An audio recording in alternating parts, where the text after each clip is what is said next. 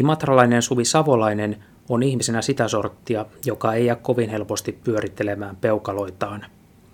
Toimeliaisuudesta kertoo se, että koululiikuntaohjaajana eli moverina työskentelevällä savolaisella on jo hankittuna viisi eri ammattia. Tämän lisäksi hänet tunnetaan sisäaktiviteettipuiston puuhanaisena ja menestyvänä karatekana, joka pari vuotta sitten ällistytti lajin synnyinmaassa voittamalla naisten avoimen sarjan Japanin mestaruuden. Tämä on Uutisvuoksen Kiksit podcast ja tänään vieraanani on Imatran kusankusta Suvi Savolainen.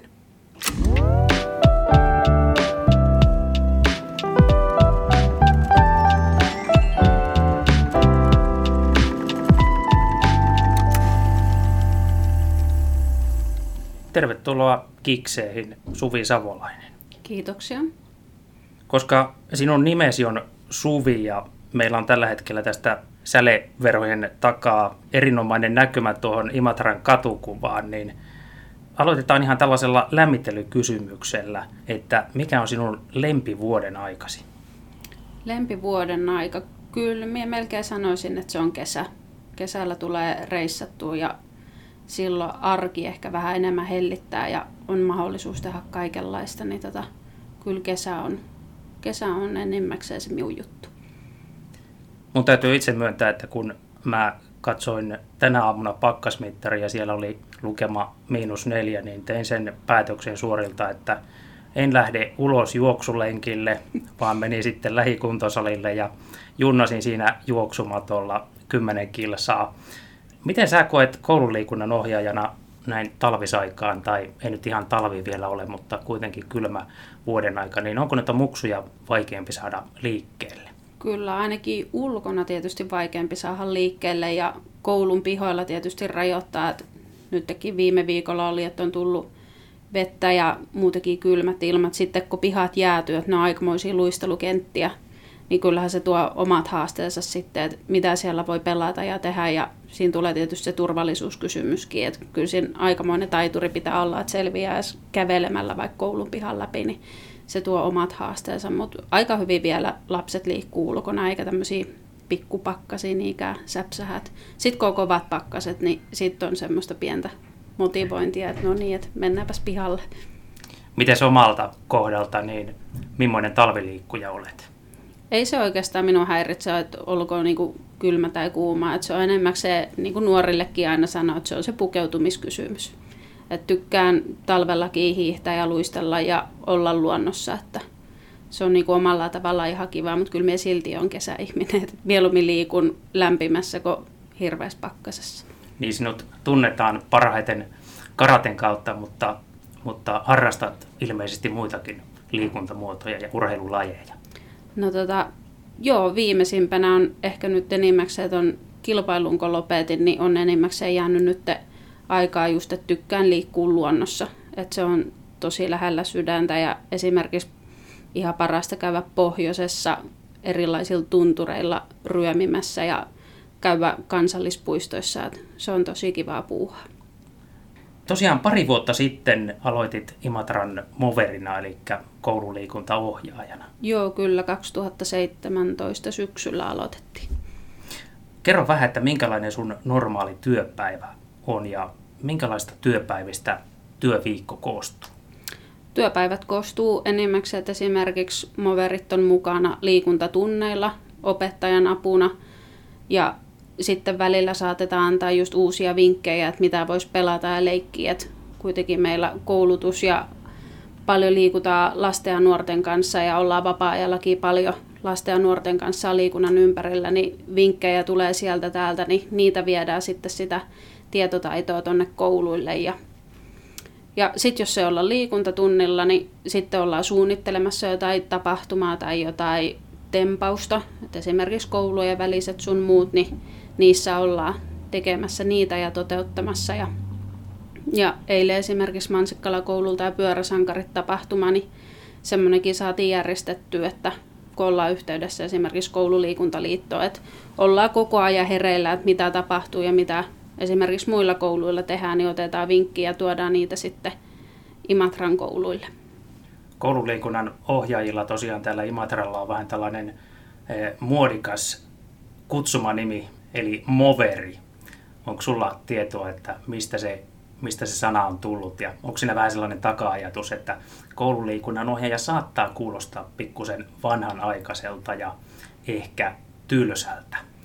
Joo, tuo koululiikunnan ohjaaja oikeastaan alkoikin olla sanavarastossa vasta tänä vuonna. Et silloin 2017 tämä ajatus lähti koko Moveri-homma siitä, kun olin loppusuoralla sosionomi-opiskeluissa ja mietin, että mitähän sitä tekisi, kun opiskelut saadaan päätökseen. Ja sitten olin viimeisessä työharjoittelussa kaupungin nuorisopalveluilla ja, ja sitten olin semmoisessa tapahtumassa mukana tämmöinen liikkuva kouluseminaari ja siellä olin sitten seminaarissa mukana ja kuuntelin, että tämän tyyppistä toimintaa olikohan ollut Jyväskylässä ja siellä tota, oli tehty tämän tyyppistä työtä ja sitten aloin miettiä, että Imatrallahan voisi olla hieno juttu, että jos olisikin tämmöinen koululiikunnan ohjaaja tai koulun oma personal trainer ja sitten laitoin Mansikkala-koululle viestiä, että olisiko kiinnostusta tämmöiseen, että voisinko tulla vaikka työharjoitteluun tai mahdollisesti niin kuin töihinkin koululle, että, että minulla on kuitenkin valmennustausta ja liikuntatausta ja nyt on niin kuin valmistumassa sosionomiksi, että näitä kaikkea voisi hyödyntää. Toisin ehkä yksi hyvä lisä tuohon koulun henkilökuntaa ja jossain kohti en muista, mistä tämä moverisana sinne niin kuin tuli, mutta sitten se jotenkin jäi, kun laitettiin sitten sähköposteja, että mistä löytyisi vaikka rahoitusta moverityöhön ja tälleen näin, niin se vaan jäi elämään se moverisana sinne, niin ja se oli ehkä tarpeeksi hyvä semmoinen mysteerisana, että kun se ei heti kerro, että no mikä mm. tämä moveri on, niin ehkä oli sitten aina se mahdollisuus selvittää sitä, että mitä se moveri tekee ja ja silloin kun aloitettiinkin sitten 2017, että minulla työkavereina Tantun Minna ja Teemu, että toinen on Koskekoulukeskuksessa ja toinen on Vuoksiniskalla, niin siitä sitten lähdettiin yhdessä rakentamaan ensimmäisenä vuonna, että mikä tämä moveri on ja mitä se voisi tehdä. Että minulla on tämä sosionomin näkökulma siihen koululiikunnan ohjaustyöhön ja Minnalla ja Teemulla onkin sitten ammattikorkeakoulutason liikunnan ohjauskoulutus, niin yhteistyössä ollaan sitten saatu parissa, vuotu, parissa vuodessa rakennettua tämä, missä tilanteessa ollaan nyt. Ja onhan sulla vähän munkinlaista koulutustaustaa olemassa. Tuossa kaivelin vanhoja juttuja, niin kerroit siellä, että olet kouluttautunut laborantiksi, kamppailulajin valmentajaksi, urheiluhierojaksi, personal traineriksi ja vielä sitten viimeisimpänä sosionomiksi. Jääkö joku listasta uupumaan? Joo, mie järkkärikin, mutta tota järkkärikortti okay. ei ole enää voimassa, enkä sitä tällä hetkellä tee, mutta joo, kyllä toi kuulosti ihan tutulle listalla ja johtuu varmaan siitä, kun en oikein tiedä, mikä myös tulee isona, enkä mie tiedä vieläkään, mutta onneksi ammatit nyt on ollut viimeisimmät suht lähellä toisiaan, että kaikesta on ollut kaikkea hyötyä.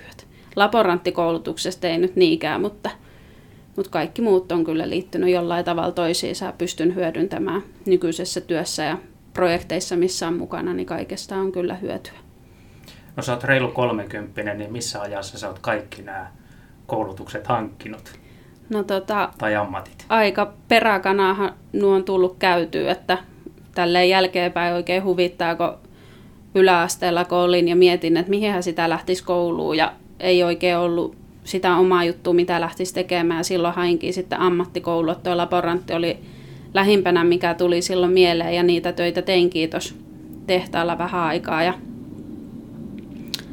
mut, mut, ja silloin sanoin vielä, että en halua hirveästi olla koulun penkillä, että ei minusta ole kouluihmiseksi, mutta tällä ei muutama ammatti myöhemmin ihmettelen kyllä, että, että loppujen lopuksi on tullut kouluttauduttukin sitten aika moneen ammattiin, vaikka vannoin silloin 15-vuotiaana, että mihinkään koulupenkeille minua ei ole luotu, enkä halua jatkossa enää hirveästi opiskella. Mutta tässä sitä ollaan ja edelleenkin moni ala kiinnostaa ja mitkä liittyy toisiinsa, että on haaveita ja tavoitteita ja kyllä varmaan itteni jostain koulun penkiltä vielä löydän. Sä oot aika harvinaisessa asemassa siinä mielessä, että kovin moni ihminen ainakaan Imatralla ei ole pystynyt tekemään urheilusta ja liikunnasta itselleen ammattia. Miltä se susta tuntuu? No tota, kyllähän se tuntuu hienolta, että urheilijana periaatteessa niin kuin ammattilaisena en, en ole ollut. Että ainahan minulla on ollut perustyö ja siinä ohessa tehnyt seuratyötä ja koittanut urheilla ja kilpailla niin kuin parhaan mahdollisuuksien mukaan. Että nyt kun tuli mahdollisuus just tähän koululiikunnan ohjaustyöhön, niin se on ollut tosi kiva, että on saanut tehdä ihan leipätyönä sellaista, että se liittyy liikuntaan. Että se on se oma intohimo ja kun siitä saa paljon kaikkea muutakin, että sitä työtä en pelkästään tee sen takia, että saan siitä sen palkan, vaan se antaa paljon muutakin.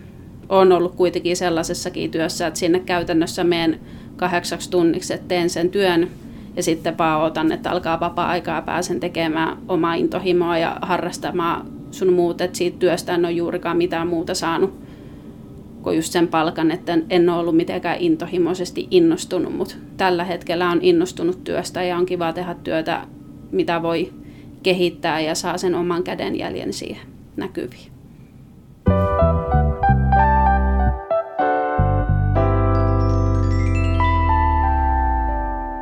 Kuten sanottua, paitsi moverina, niin sinut tunnetaan täällä Imataralla ennen kaikkia karate-harrastuksen kautta sekä urheilijana että valmentajana.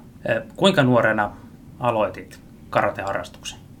Kyllä se karateura on lähtenyt ihan siitä saakka varmaan, kun oppinut kävelemään, että kasvanut tatamin reunalla, että äiti kun on mennyt harjoituksiin ohjaamaan, niin minä on ollut siellä mukana ja silloin kun äiti on vetänyt harjoituksiin, niin minä olen juoksennellut siellä muiden tiellä ja koittanut heiluun mukana. Että varmaan ensimmäiset leikitkin, mitä on ollut, niin siellähän minä olen koittanut matkia, mitä aikuiset esimerkiksi harjoittelee ja miekat ja kepit heilunut, niin pitihän ne minulla olla myös omat ja on siellä reunalla ollut mukana. Et kasvanut aika lailla lajin pariin ihan pienestä saakka. Mutta virallisesti taisin keltaisen pyön suorittaa 95, että virallinen harrastelija nyt on ollut 25 vuotta. Sinun äitisi Anne Kettunen tosiaan on paitsi sinun äitisi, niin voisi kai sanoa, että jonkunlainen karaten äitihahmo myöskin Imatralla. Minkälainen hän on ollut sinulle valmentajana? Valmentajana on ollut ihan samanlainen valmentaja kuin veikkaisen, että jos minun karatekaveri, mikä on ollut miukaa yhtä pitkään, niin ihan sama, samanlainen. Että olen siitä kiitollinen äitille, että äiti on kohdellut ja valmentanut minua samalla tavalla kuin kaikki muitakin seurassa, että täysin tasa-arvoisessa asemassa on ollut muiden kanssa, että en ole saanut sen enempää ja vähempää, että karate-asiat ohjaus- ja valmennukseen liittyen ollaan käyty harjoituksissa silloin, kun ollaan tatamillaan vapaa-aikana, ollaan sitten äititytär roolissa. Tietysti nykyään, kun minä olen vanhempi ja seuratyössä myös mukana ja valmentajana jaetaan ajatuksia ja tehdään yhdessä, mutta silloin kun olin alle 15-vuotias ja juniori, niin ihan siinä missä muutkin, niin on valmentanut samalla viivalla kuin muitakin. Niin koetko, että toi sun oma karateura on alkanut ikään kuin äidin vanavedessä, vai onko se innostus karatea kohtaan ollut kuitenkin enemmän tällaista sisäsyntyistä kuin vanhemman motivoimaa? Kyllä minä uskoisin, että sisäsyntyistä, että minä olen nähnyt sen, että oli minun serkutkin lajin parissa ja nähnyt siellä, kun muut lapset ja nuoret harrastaa, että on halunnut mukaan. Että äiti ei ole koskaan oikeastaan, en muista, että olisi sanonut, että nyt tuut harjoituksiin ja meet sinne, kun pitää. Että ihan tähän päivään mennessä ei ole niin kuin kehotettu tai painostettu mihinkään, ei, ei kilpailujutus tai missään muussakaan. Että ihan oman tahdon ja mielentilan mukaan saanut harrastaa ja kilpailla ja pienenä ja lapsena oli muitakin harrastuksia, että on ollut jääkiekossa ja jalkapallossa ja yleisurheilussa. Että enimmäkseen se, tukeminen on tullut siihen, että erilaiseen liikkumiseen ja ollaan monipuolisesti perheen kanssa lapsena liikuttu, mutta ei ole karate ollut millään tavalla, että siellä pitäisi olla. Että jos olisin sanonut, että en harrasta, en halua, niin se olisi varmasti ollut ihan ok. Että se on ihan omasta tahdostaan kiinnostua. Nuo kamppailulajit on ollut lähellä sydäntä. Mitä sä luulet, että miten tämä yhteinen harrastus ja osittain työkin on vaikuttanut teidän äititytär-suhteeseen? Luuletko, että se olisi tänä päivänä jotenkin erilainen, jos susta olisi tullut vaikka jääkiekkoilija tai ihan jonkun muun lajin harrastaja?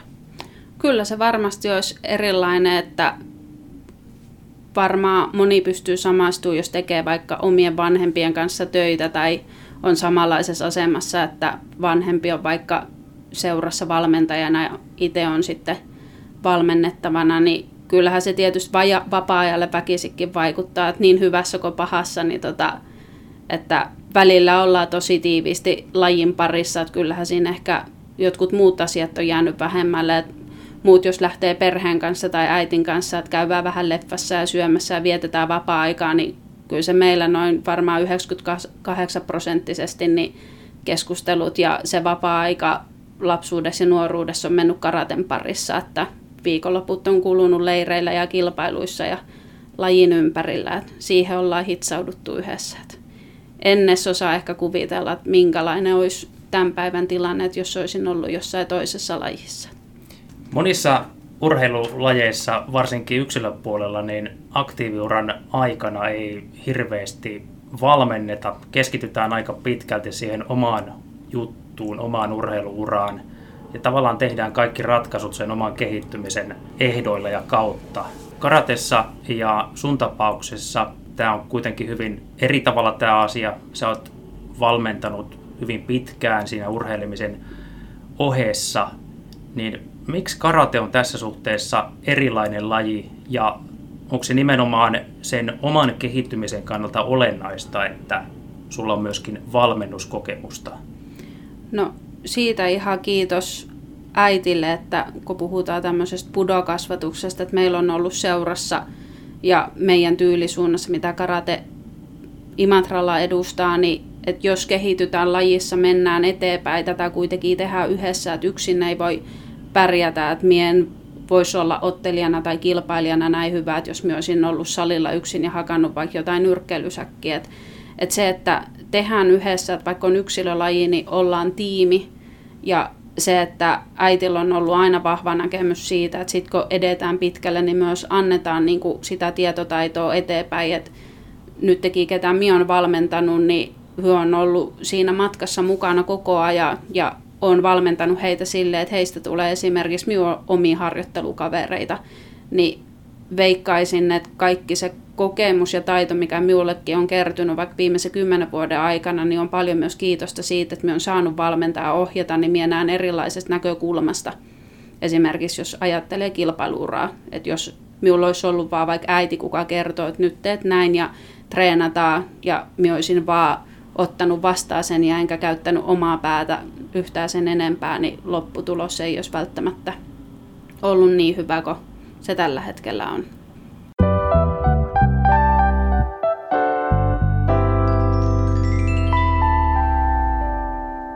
Tässä sun omalla uralla erottuu yksi aika selkeä kohokohta parin vuoden takaa, eli vuonna 2017 haastattelin sua, kun olit lähdössä Japaniin silloin ja kerroit, että olet viettänyt unettomia öitä mm. siinä matkalaukkuja pakatessa.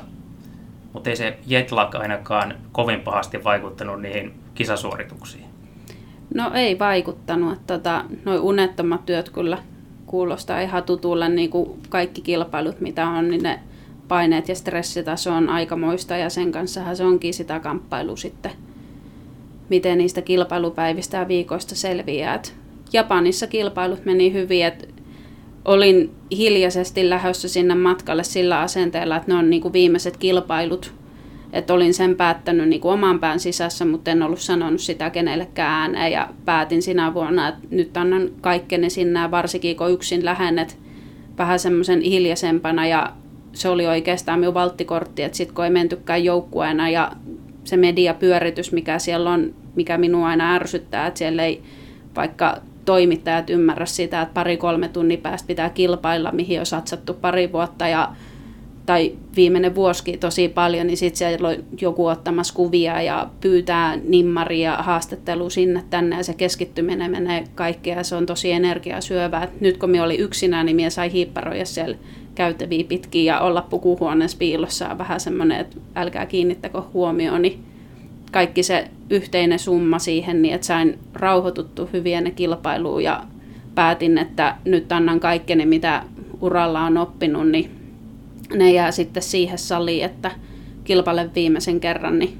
ilmeisesti niin paljon oli sitten poveri mukana, että ottelut oli tosi raskaita ja lyönti ja potkuu tulee tosi paljon, mutta missään kohti en sitten luovuttanut ja kunto ei pettänyt missään kohtaa ja on varmaan ensimmäinen ottelija, niin kuin siellä uutisoitikin sitä, että ensimmäinen ottelija, kuka selviää finaalia voittajaksi asti, että ei ole ainuttakaan pistettä kukaan ottelu, ottelija saanut sen turnauksen aikana. Että yleensä ollaan menty tasapelistä tai yksi piste tai tosi tasaväkistä, niin pystyy ottelemaan ne kaikki kuusi ottelua läpi, ettei yksikään vastustaja saanut pistesuoritusta läpi ja itse sain räpiköityä niitä pisteitä ja finaalissakin se päättyi 1-0, mutta se riitti siinä kohtaa ja olin ihan tyytyväinen lopputulokseen, varsinkin kun lähtökohta oli siitä, että 12-vuotiaan aikaa kertaa näin Japanissa, Tokiossa, kun isot kilpailut ja silloinkin omassa sarjassa taisi olla joku 300 kilpailijaa, niin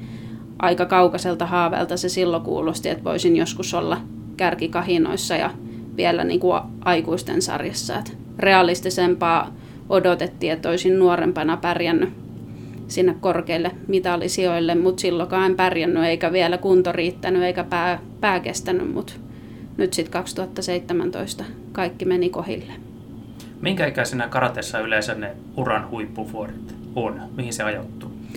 Minä veikkaan, että sekin on vähän muuttunut, että historiassa oli vähän kovemmat kilpailut ja säännöt oli erilaisia ja nuorempana kilpailtiin ja sitten ei paikat kestänyt. Nykyään aika monessakin lajissa varmaan ne huippuvuodet on vähän vanhempana kuin mitä aikaisemmin, että, että kun se urheileminen on järkevämpää ja vähän enemmän huolehditaan just kehosta, niin kuin karatessakin kehonhuolto, oheisharjoittelut ja kaikki tämmöinen tieto siitä, miten sitä toteutetaan, niin on mennyt laadukkaammaksi ja järkevämmäksi. Et voi jopa ihan tämmöinen 30-35kin olla niin kuin ihan huippuikaa, mutta kyllä sanoisin, että huippuiästä puhutaan 25-30-vuotiaana.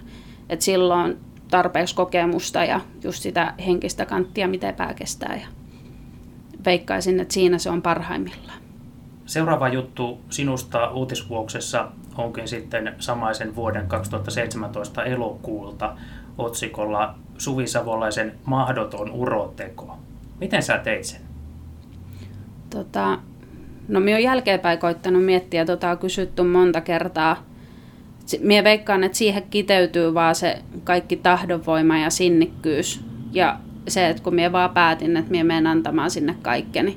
Ja tässä lajissa ne kaikki virheet, mitä on aikaisemmissa kisoissa tehty, että kyllä se aina se pari kolme tuhatta euroa ja ne useat harjoitustunnit, mitä on tehty kilpailuja varten ja sitten nöyränä tultu Japanissa takaisin, kun siellä ollaan tiputtu alkukarsinnoissa tai viimeistään semifinaaleissa, että on jäänyt sinne 5-10 parhaan joukkoon, niin niitä kun niputti yhteen ja, ja, ja ylipäätään mitä koko karateura on opettanut, niin kaikki, kaikki meni kohilleen silloin yhtenä päivänä. Karate on Suomessa aika pieni laji ja oikeastaan aina kun marginaalilajin harrastaja voittaa maailmalla jotain, niin helposti kuulee tällaisia aika vähätteleviä kommentteja, että ei sillä varmaan ollut kuin kolme kilpailijaa, kun suomalainenkin pääsi mitalleille.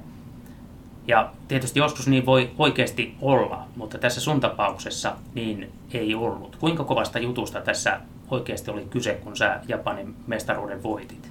Mille asteikolle sä sen itse nostat? No tota, lajin harrastajat varmasti tietää, että Aasian maassa on aika vahva ja iso edustus lajeissa, että karatekin emämaana siellä, että siellä on paljon kilpailijoita, että sielläkin kilpailuissa, missä myö käydään, niin se, että ylipäätään sinne kilpailuihin pääsee, niin sinne, siellä on monia vuoden aikana karsitaan kilpailijoita, että siellä on kaikki parhaimmat. Ja siellä on erilaisia karatetyylejä, että esimerkiksi niin kuin jos puhutaan vaikka, että harrastaa tanssia, niin siinäkin tanssissa on erilaisia tyylejä, niin karatessa on myös erilaisia tyylejä. Ne eri tyylit kohtaa siellä Japanissa ja sitten tyylien eri maiden edustajia on siellä kilpailijoissa, että esimerkiksi Suomi on kutsuttuna meidän tyylistä eri maista ja samaa taas jostain toisenlaisesta karatetyylistä niin on kutsuttu eri maista kilpailijoita. Ja pelkästään siinä alkukarsintamatolla siinä aina kilpailee kaksi vastakkaa, voittaja menee jatkoon. niin siinä minun matolla oli pelkästään jo 25 ja minun sarjassa oli neljä mattoa, missä kilpaili, eli sata kilpailijaa oli niissä kilpailuissa. Et muutaman vuoden välein on tuommoiset isot kilpailut, että on monia tyylejä ja monesta maasta kilpailijoita. Ja sitten on välillä pienempiä kilpailijoita, mutta missään kohdassa karateturnauksista tai kilpailussa en usko, että ne osallistujamäärät tässä menee niin kuin muutamaa kymmenen, että ne on niin tosi isoja sarjoja ja vaatii kestävyyttä ja taktiikkaa, että niistä pärjää, kun siellä on niin kovia kilpailijoita ja kilpailuvastustajat on sitten semmoisia, että minun alkukarsintakilpailijakin oli, että hän tekee ihan ammatikseen Japanissa kilpailee karatekilpailuissa ja ei mitään muuta tee, että kolmevuotiaasta on aloittanut kilpailemaan ja hän oli miukaan sama ikäinen, niin kyllä siinä on vähän erilaiset lähtökohdat, että siellä on vastapuolella, kuka elää ja hengittää karate ja kilpailee vaan ja itse tulee sitten sellaisena, että no töiden ahessa olen harrastanut ja teen parhaani kilpailuuran eteen, lähtökohdat on jo niin isoja.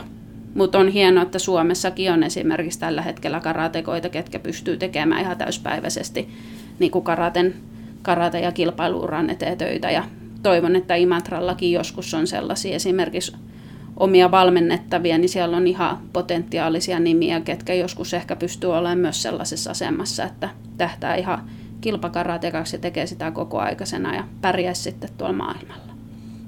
Onko tätä sun mestaruuden arvoa Suomessa ja Imatralla ymmärretty? Tota, no varmaan ketkä lähipiirissä on ymmärtää ja ketkä vähän, vähäkään, jos joku on joskus kokeillut lajia tai jos on kokeillut, että minkälaista on esimerkiksi kahden minuutin karateottelu tai minkä tahansa kamppailulajin ottelu, että miltä se tuntuu mennä kehää, että sinua lyöää potkitaan ja siellä saat lyöää ja potkit takaisin niin sääntöön merkissä, että minkälaista se on, että olkoon se vaikka kansallisen tason tai Suomen mestaruustason ottelu, niin minä arvostan ihan kaikki junnuista aikuisia. Ja, mutta se ei minua millään tavalla häiritse, että jos sitä ei joku millään tavalla näe minkälaisen saavutuksena, että, että se on ihan niin kuin kaikki pystyy siihen, niin ok. Tai jos joku, joku arvostaa, niin hieno juttu, että minä olen enimmäkseen itteni takia sitä tehnyt, että miksi minä olen kilpailu ja mitä minä olen siitä saanut, että minua ei oikeastaan muiden mielipiteet tai kiinnosta yhtään. Että se, minä olen itteni takia sen tehnyt ja et hienoa, jos joku sen jollain tavalla noterasi, että siitä tulee hyvä mieli, mutta en minä ainakaan hirveästi kaipaa kommentteja, että joku tulee sitä vähettelemään. Tai sitten voi lähteä minun mukana Japaniin kokeilemaan. Niin sitten tota, että sellaisilta mie kuuntelen mielipiteet, kenestä tietää, ketkä tekee sitä samaa, samaa juttua, kestän kaiken kritiikin ja palautteen sun muut, mutta ketkä ei ole lajin parissa, niin jätän ne mielipiteet ihan sitten oma arvoonsa. Kun sä oot pitkän junnupoluun käynyt tällaisessa lajissa, jolla Suomessa ei ole syvälle juurtunutta jalansijaa, niin sä oot koko ajan varmasti tiennyt sen, että susta ei tule seuraavaa Kaisa Mäkäräistä tai Aino-Kaisa Saarista. Mistä se halu kehittyä ja antaa kaikkensa sille omalle lajille kaivetaan silloin, kun ne, ne omat esikuvat ei ole niitä tyyppejä, joiden kasvot on joka ilta urheiluruudussa tai iltapäivälehtien sivuilla? Tota, no minulla er, enimmäkseen se tulee tästä itse lajista, että monesti nekin, ketkä on kilpailua lajissa esikuvat on semmoisia, että se ei tule tässä lajissa välttämättä siitä kilpailujutusta, vaan minulla on ne niin kuin esikuvat esimerkiksi oma äiti ja minun äitin opettajat, niin ne on ollut esikuvia, että ne ei ole kilpailupuolelta, ei liity millään tavalla siihen. Ja se, minkä takia minä olen itse kilpailua vielä 2017kin, että karate kuitenkin on pikkasen nousussa, että karate on ensi vuonnakin olympialaji, siis urheilukarate, niin tota, että on näkyvyyttä ja on halunnut olla itse se esimerkillinen ja luoda niitä mahdollisuuksia, että ketkä minun jälkeen kilpailee, että se on oikeastaan ollut suurin motivaatio, että minä itse kun valmennan, että minä itse pystyn niin kuin näyttämään, että mahdollisuuksia on vaikka mihin tarpeeksi tekee töitä ja on sitä tahdonvoimaa. Ja onneksi nyt on semmoinen saavutus, että toivon, että on edes jollekin nuoremmalle lapselle tai nuorelle tota esimerkkinä, että, että tarpeeksi kun tekee töitä ja uskoo siihen omaan tekemiseen, niin mahdollisuuksia on. Millä tavalla sinä vielä karatea sitten itse harrastat? Onko tämä aktiivisin vaihe urasta nyt ohi? Ei ole oikeastaan ohi, että harjoittelen ihan samalla tavalla ja ohjaan samalla tavalla treenejä, teen seuratyötä, mutta omassa harjoittelussa semmoinen ehkä tavoitteellisuus on jäänyt, että nyt, te, nyt se on sitä mielihyvää, minkä lajista saan. Ja enimmäkseen se oma harjoittelu on sitten, että on harrastajien apuna, että enemmän on siellä just heidän kanssa ihan rivissä treenaamassa ja justiinsa tietotaitoa siirrän kilpail- kilpailijoille, että olen aina ajatellut, että, että ja ollut tietoinen siitä, että se kilpailuinnostus saattaa jossain kohti loppua tai voi käydä loukkaantuminen, että ei pysty kilpailemaan. Ja äiti on onneksi aina sanonutkin sitä, että entäs sitten, kun ei ole sitä kilpailemista, että mitä sitten. Niin tota, sen takia on ollut hyvä, kun on kuitenkin koko ajan ollut seuratyössä mukana ja ohjaajana, niin hirveästi se arki ei ole nyt muuttunut. Ihan samalla tavalla teen, mutta nyt ei ole itsellään mitään kilpailutähtäintä vaan. Sinä mainitsitkin näistä karaten erilaisista tyylisuunnista, niin vähän rautalangasta tämmöiselle tavikselle, että minkä takia niitä erilaisia tyylisuuntia on ja onko nämä eri tyylisuunnat tavallaan niin kuin huonoissa väleissä keskenään vai mikä, mikä tämä dynamiikka oikein on? No rautalangasta väännettynä, että historiassa kun karata on lähtenyt kehittymään, niin siellä on tullut näkemyseroja ehkä miten opetetaan ja sitten kun ollaan sukupolvelta toiselle se karate on siirtynyt, niin tyylisuunnat tulee siitä, että vähän mitä niin kuin opettajaa seurataan, että on erilaisia näkemyksiä ja osa karatesta just menee tonne enemmän niin kuin urheilupuolelle ja on tämmöinen kilpailutyyli ja sitten puhutaan tämmöisestä perinteisestä tyylistä, että tyylisuuntiakin on varmaan sata, ellei satoja maailmassa. Ja tota, ehkä ennen on enemmän ollut tyylisuunnat ajatellut toisista, että mennään sitä omaa tietä, mutta kyllä minä nykypäivänä näkisin, että enemmän ehkä paremmassa hengessä ja yhteistyössä. Ja Suomessakin on ollut kiva nähdä, että yhteistyötä tehdään enemmän seurojen välillä ja puhalletaan yhteen hiileen. Ja miten näkee esimerkiksi ylipäätään lajien yhteistyö, niin siitä on tosi iloinen, että miten Imatrallakin lajit ja seurat tekee yhteistyötä, niin just suuntaa koko ajan parempaan päin, mitä se on ehkä ennen ollut. No kerro tämä teidän tyylisuunnan nimi, koska mä todennäköisesti nolaisin itseni, jos mä yrittäisin lausua sitä. Ja kerro vähän, että, että mistä siinä on kyse, miten se eroaa muista tyylisuunnista. Eli meidän tyylisuunnan nimi on Shorinchiryu Tekisuikaikan Karatedo. Ja tota, se miten se eroaa, että erot ei välttämättä ole hirveästi itse lajissa, jos sitä ulkopuolinen katsoo, niin samalla tavalla – lajissa harjoitellaan lyöntejä, potkuja, torjuntoja, itsepuolustusta. Sitten tyylisuuntaerot voi olla, että harjoitellaanko aseiden kanssa vai ei harjoitella, että tuleeko tämmöisiä aseita tai että kilpaillaanko tyylissä. Eli ne erot tulee ihan tämmöisistä, että samoja juttuja tehdään, mutta tekniikoiden suoritustavassa voi olla eroja tai miten nähdään tämmöinen itsepuolustusopettaminen ja ylipäätään tämmöinen filosofia, että mitä tarkoittaa olla vaikka tämmöisessä tyylisuunnassa mukana, että minkälainen se on yhteistyö tai hierarkia siellä. Et meilläkin on yhteistyö koko ajan. Meillä on Japanissa niin kuin äitinkin opettaja, mikä on meidän tyylin opettaja, niin ihan Japanissa hääkäytään joka toinen vuosi, me käydään siellä, että koko ajan se yhteistyö pysyy ja säilyy ja oppi tulee sieltä tänne näin. Sä oot tosiaan käynyt monta kertaa tuolla Japanissa. Minkälaisia nämä harjoitus- ja kilpailumatkat ovat olleet? Minkälaisia eväitä siellä on jäänyt reppuja? Minkälaisia ihmisiä sä oot päässyt tapaamaan siellä? No, ensimmäinen sana, mikä tuli mieleen, että minkälaisia nämä kilpailu- ja harjoitusmatkat on ollut, niin raskaita. että ne on pitkiä päiviä, että viimeisin reissukin, no esimerkiksi silloin 2017, kun olin yksin, niin kilpailu päivän jälkeen niin matkustin Kakosimasta Osakan kautta Sapporo, eli meni koko Japanin matkan läpi, niin menin tota, harjoittelemaan asetekniikkaa, niin ensimmäinen tämmöinen päivä, että sanottiin vaan tota karatepuku mukaan ja että harjoitellaan siinä ensimmäisenä päivänä vähän ja tutustutaan toisimme mikä on ja minkälaiseen paikkaan mennä, niin se heidän näkemys ensimmäisestä kevyestä harjoittelupäivästä oli 10 tuntia ja eikä ne siitä juurikaan vähentynyt, että olin siellä ihan perinteisellä harjoittelupaikalla, että aamulla mentiin aina harjoittelemaan ja illalla sitten pois. Että tämä on aika tyypillinen, jos lähdetään ihan harjoittelumatkalle Japaniin, että siellä vietetään päivä salilla, syyää välillä ja keskustellaan ja ollaan yhdessä. Ja, mutta sitten jos on kilpailumatka, niin kilpailijoita tietysti vähän huomioidaan, että niin kuin ennen kilpailuja ei ole pitkiä päiviä, mutta kilpailuiden jälkeen saattaa olla sitten, että vietetään yhdessä aikaa, että saattaa käydä jossain turistikohteessa, mutta sitten siellä salilla menee enimmäkseen sitten aikaa. Ja minkälaisia ihmisiä siellä tapaa, että ainakin kaikki, kenekään myö tehdään yhteistyötä tällä hetkellä, niin on tosi mukas, mukavia vieraanvaraisia ja tosi kiva aina mennä sinne niin, että on niin kuin samalla tavalla perhettä ja ihan koen ystäväksi, että ei ole, vaikka on tämmöinen tiukka hierarkia, mutta sitten kun on se vapaa, vapaa-aika ja semmoinen hetki, että ei puhuta karatesta, niin kyllä hyö niin kuin ihan ystäviä on ja viikoittain ollaan tekemisissä muissakin asioissa kuin karate, karateeseen liittyvissä. Ja samalla tavalla hyö kun tulee tänne näin, niin vietetään paljon yhdessä ja ihan kuin ystävät tulisi kylään. Minkälaisia ihan konkreettisia henkisiä ominaisuuksia tämä laji on kasvattanut?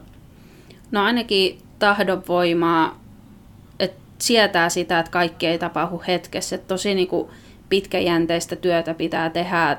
Itse jo lajina karate on tosi vaikea, kun on paljon vaatii lajitaitoa ja ei riitä pelkästään lajitaitoa. Että se, että voit lajissa taidollisesti kehittyä, niin se vaatii fyysisiä ominaisuuksia erilaisia. Että se on ainakin yksi. Puhutaan vielä tähän loppuun erästä hankkeesta, joka on ollut paljon imatralaisten huulilla viime vuonna ja tänä vuonna. Sinä olet puuhannut Imatralle sisäaktiviteettipuistoa. Viime vuonna varsinkin tämä asia oli aika paljon julkisesti tapetilla ja kuulosti siltä, että se on ottamassa tulta, tulta alleen oikein mukavasti, niin mikä tilanne on tällä hetkellä?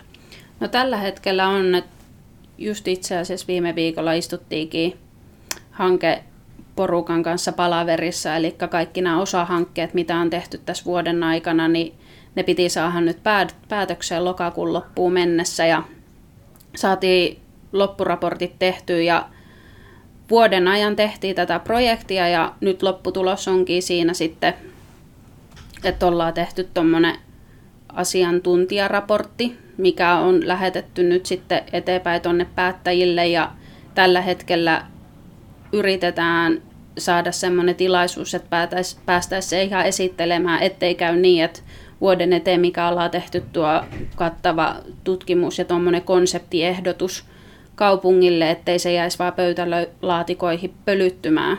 Että tuohon, raporttiin tuotu tosi paljon tieto, tietoa siitä, että missä, mikä tilanne Suomessa on tällä hetkellä, että kuinka paljon on aktiviteettipuistoja, mitä hyötyä niistä on ja mitä mahdollisuuksia se voisi tuoda.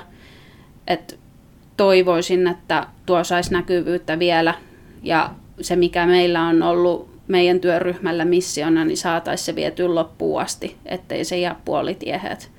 Siinä on ollut mukana nuoria vaikuttamassa ja nuoret edelleen kyselee sen perään, missä kohti mennään ja, ja, ja edelleenkin lasten ja nuorten äänenä koitan toimia, että ei tuommoisesta sisäaktiviteettipuistosta ainakaan hirveästi haittaa olisi kaupungille, vaan enemmänkin niitä mahdollisuuksia monesta näkökulmasta minne tämä puisto tulisi ja mitä toimintoja siellä olisi, mikä sen laajuus olisi?